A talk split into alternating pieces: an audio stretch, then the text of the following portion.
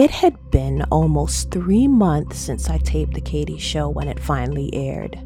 My email, social media, and blog was overrun with questions, well wishes, and appearance requests the day I debuted on national television for the first time. My phone rang off the hook with congratulations from friends and acquaintances, but from my family,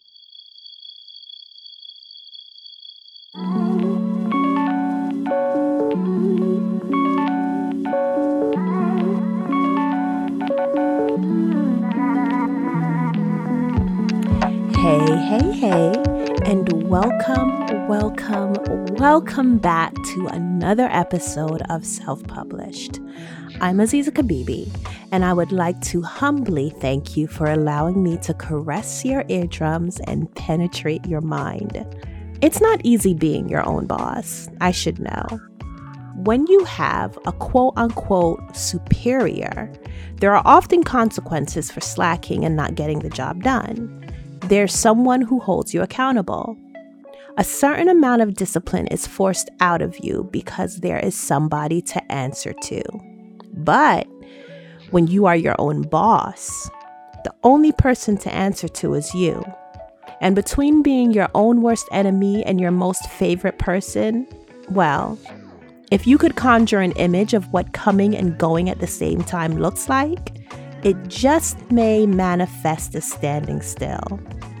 The ability to effectively motivate oneself can be as elusive as your shadow on a cloudy day. And then throw in life events and friends and family who may not necessarily support you. Of course, I have some homegrown fresh brewed tea to share on that later in the show. And we haven't even added the haters and competitors onto the list it very often feels like you have more reasons to not achieve your goals than you have to achieve them. But you know what? It is not impossible. Just stay. Th- and again, you know what? Let's get into this blog post before I start preaching.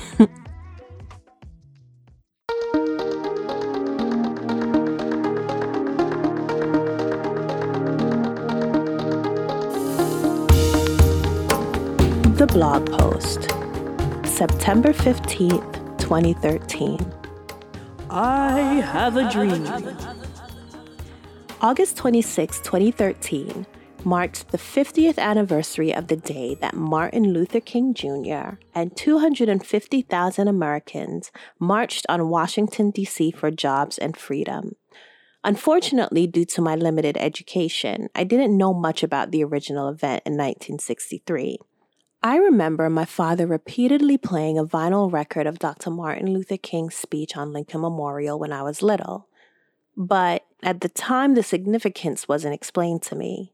So, prompted by a trip already planned by a friend, I decided to join him and the other anticipated 300,000 people to see what the historic event was about.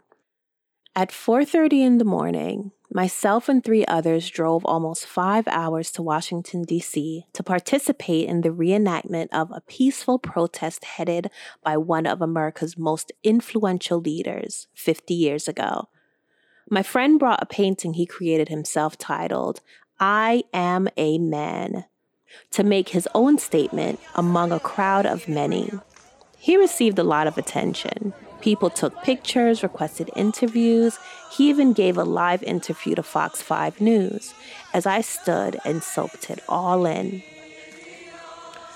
I tried to imagine the strength Dr. MLK had to conjure to rally and inspire hundreds of thousands of people in an attempt to cause change in a society where African Americans were severely discriminated against. Was his dream so strong that he ignored all the risk and dangers associated with trying to bring it to a reality?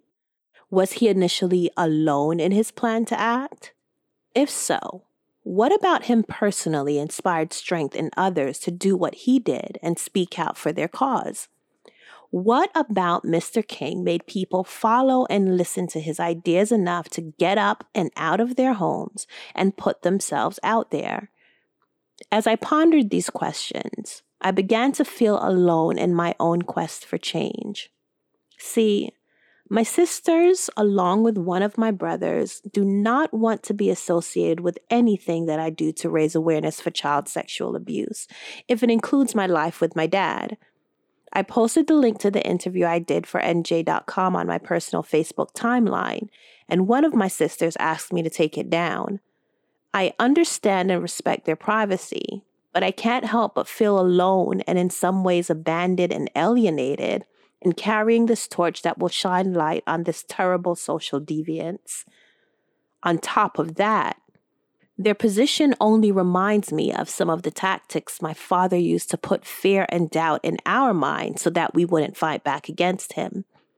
When you are surrounded by people that you love and they are against what you believe to be right, it makes you question yourself. To keep us divided, my father planted seeds of doubt and deceit in everyone's heads, which made us not trust each other. Unfortunately, weeds of his manipulation remain to this day. I've yet to see the long term effects of me opening up myself to others, but something deep down inside me says it's the right thing to do. So I've taken these gifts God has given me my writing and storytelling abilities, my vivid memories, an innate ability to listen and empathize, my thirst for knowledge, the discipline my father instilled in me, my desire to help those in need, and my ability to talk about hard issues. And I truly believe I'm fulfilling my purpose. I remember the exact moment I discovered what a lot of us search for in this existence I was sitting in front of my computer, drifting in and out of thoughts on the present lessons from the past and plans for the future, when a moment of clarity descended upon me. The transformation in my energy from this realization was like the change a reflection undergoes in the mirror after you wipe away the condensation collected from a hot shower you took. Clean and precise. I knew what I was meant to do. It wasn't cooking, it wasn't opening a restaurant or anything dealing with my passion for food. It was and is to publish my book and help other women and children any way that I can. The irony is that I already started writing my book years before for therapeutic reasons. But something about that moment in time, whether it was a guardian angel whispering in my ear or the universe opening up to direct me, that moment fueled what I'm doing here today. That moment that was just a spark continues to fuel the flame of what I'm doing here today. And I reflect on it anytime I need some encouragement. If I had the opportunity to ask him one question, I'd ask Dr. Martin Luther King Jr. What kept him motivated and how did he handle the naysayers? Without coming across bombastic, Maybe he had a moment of clarity, just like me.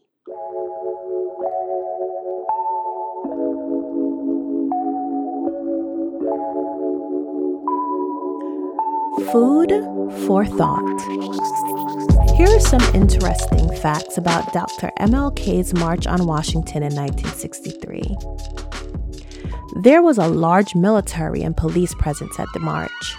The entire DC police force was mobilized, along with 500 reserves and 2,500 members of the National Guard. Only two women, Daisy Bates and Josephine Baker, addressed the crowd that day. At 60, Baker told the crowd, I am not a young woman now, friends. My life is behind me. There is not too much fire burning inside me. And before it goes out, I want you to use what is left to light the fire in you. Bates, the architect of the Little Rock School integration and president of the Arkansas NAACP, said, All the women pledge that we will join hands with you. We will sit in and we will kneel in and we will lie in if necessary until every Negro in America can vote. CBS, NBC, and ABC broadcasted live coverage of the program in its entirety. 1,600 press passes were issued for the march. Extensive coverage helped the march become one of the most widely reported on events of its day. The official name of the now famous march was the March on Washington for Jobs and Freedom.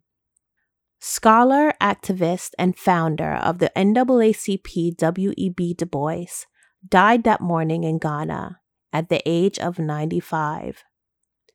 Organizers recruited and trained nearly 2,000 parade marshals, mostly black police officers who belonged to the Guardians Association, a fraternal organization of black police.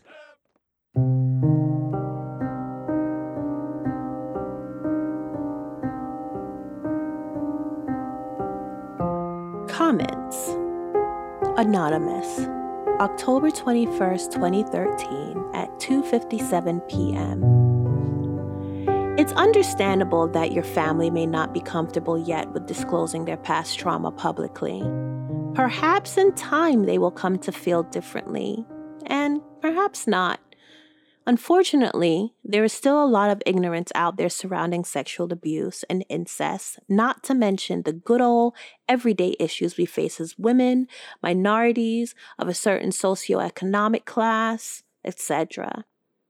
This often creates and sustains a vicious cycle of shame, isolation, and fear, which continues to further victimize the victims. That is why your voice, Aziza, is so very important. Everyone deals and heals differently. You and your family has survived something almost inconceivably difficult to many. That being said, please don't second guess yourself and your choices over those of others. You are an amazing and inspiring person, Aziza, and your courage in being so open surely has touched and will touch many. I will never know exactly what it's like to overcome what you have, but I have been close with more than a few women who experience things very similar to you. Each of them are amazing people, good friends, beautiful women, and mothers. I have tried my hardest to be a supportive friend and let them describe their stories on their own terms and react in a way that makes them feel safe, whether that be just to listen, to help them find counseling, or to promise to keep their secrets till the grave. All but one had kept their past secret from even their own family for decades on end. The relief of even a single friend wiping their tears and loving and supporting them, letting them know they are not alone, has been remarkable to me, and I feel blessed to have had each of them in my life. I know for a fact that knowing there are other people out there who understand is a huge thing for many people who suffer alone. And for that alone, you are given an incredible gift to so many sharing your story. Keep following your dreams and your heart, Aziza. I'll be looking out for your name in the New York Times bestsellers list. I have a feeling the universe has some pretty great things in store. Best wishes. SLH in Oklahoma. My reply October 22nd, 2013 at 10:45 p.m. If you only knew how much your comment means to me, SLH in Oklahoma. I take your words as yet another form of confirmation that I am doing the right thing. I am sympathetic to my family's position, and I do everything I can to respect their wishes.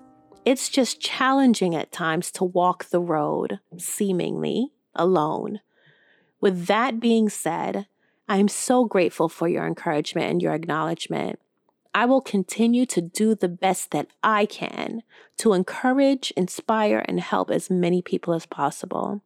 You are definitely a blessing to me, and your comment couldn't have come at a better time. Thank you. Sidebar Remember in episode 4, I spoke about book cover design? I hired and paid my graphic designer sister to create three front cover options the book spine and the back cover for Unashamed Alive Tainted, using the photos I commissioned from a photographer friend. I also planned to hire her to do the text layout for the interior once my manuscript was edited. But there was a delay in the editing because my editor was missing in action. I'll have to save that story for its own episode, but trust, it was as dramatic as the rest of my life. Before I appeared on The Katie Show, my sisters were in full support of me publishing my memoir. I called a family meeting to gauge their comfort levels of my laying my life bare for all to see. Though they never requested to read the manuscript, they were all systems go on the condition that I don't use their real names in the final edit. In my mind, that was automatic. They even picked out their own aliases, and I went about finding and replacing their real names in my document with the titles they settled on in our family meeting. Things were moving right along according to plan until it had been almost three months since I typed The Katie Show when it finally aired. My email, social media, and blog was overrun with questions, well wishes, and appearance requests the day I debuted on national television for the first time. My phone rang off the hook with congratulations from friends and acquaintances. But from my family, there was little more than whispers of judgments and criticism spread on the leaves of the familial grapevine. The submittal date of the finished artwork for my book came and went, and I hadn't heard from my sister. I emailed, I called, and I emailed and I called. No answer or response for days. I inquired and I inquired some more, and just before I got in my car to knock on her door, I called one more time. Hello? Finally! I was relieved, but oh so confused. Hey, I said. Oh, Z, she replied nonchalantly, way too flippant for my taste. Um, I haven't heard from you. What's going on? How far are you along with the back cover? Oh, yeah, about that. I'm not to finish it, Z. I've decided that I no longer want to be a part of the project. Sorry. My heart sank. Now things seemed to be falling apart. My editor missed her deadline and was nowhere to be found. I was already kicking myself for not having my book complete before the Katie show aired.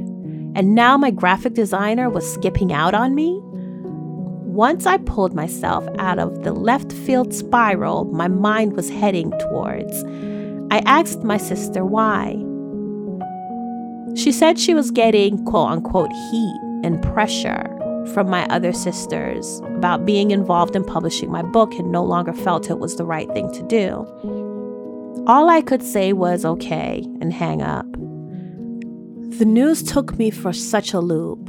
It wasn't until a month later that I even thought about the fact that I paid her in full for a job that she didn't even complete.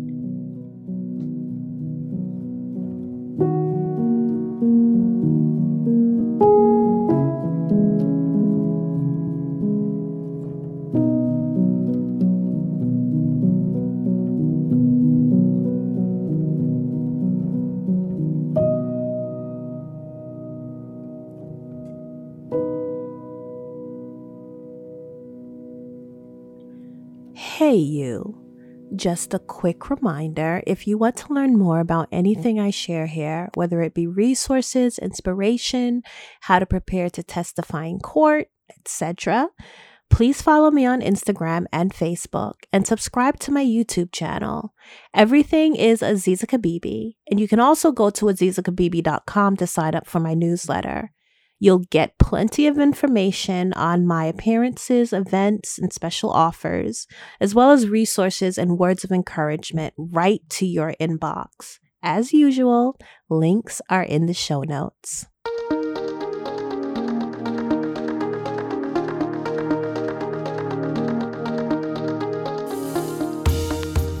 Writing and publishing advice. The Katie Show pushed me and my story out to the forefront more than I could have ever imagined. Even before it aired, I was able to use the prospect of the opportunity to gain an audience with the feminist press, the writer of an Eddie Murphy film, and an executive from MTV. Though these run ins didn't pan out to a contract or anything, I received a lot of information and feedback that was very useful in the development of my brand, which brings me to this point. As close to my heart, mental, and spirit my mission is, I cannot deny the business aspect of my delicate situation. I often found myself at a crossroads between personal and professional, and the challenge with my sister was one such crossroad that didn't even have street names to refer to. The business of business and the business of being your own boss consists of primarily making decisions, living with those decisions, having backup plans if you make the wrong decision, and most importantly, learning from those decisions. My entire journey publishing my book has been a huge lesson the ups and the downs. I had to make a decision after my sister told me she wasn't going to finish my book cover, and I had to make it fast. After I realized that I wasn't getting the work I paid her for, I decided that it would cost me more in time and energy to try and get any of my money back than the value of the cash itself. So I let it go. Refusing to waste any more time, I got to yapping to everybody I knew in media. Nothing panned out from the people that I already knew. But in answering many of my messages from complete strangers after being on The Katie Show, I came across quite a few people who were also in media. One of them happened to work with my, get this, father and my brother as an intern and was willing to support my work any way he could. When I shared with him my dilemma with the book cover, he recommended a website called Fiverr.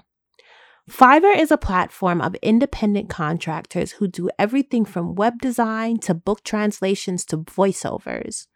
The premise is that all gigs start at 5 bucks, and it was my saving grace.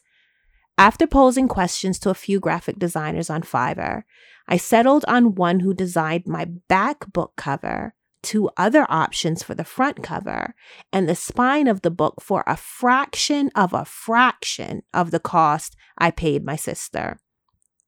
And they provided me the same quality of work with much better service and a turnaround time of four days.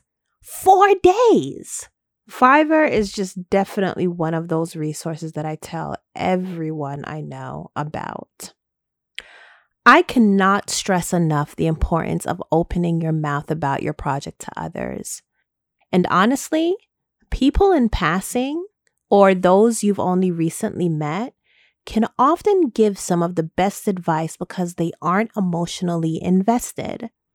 That's not to say those around you who care about you have little to offer. But you must make the decision to deal with the drama that may come with hiring a family member or your best friend. Just listen to your gut and meditate on some of those difficult decisions.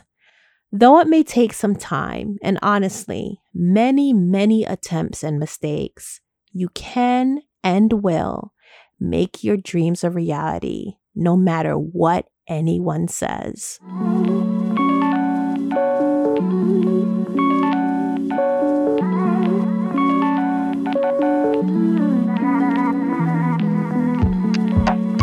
Hey, hey, you.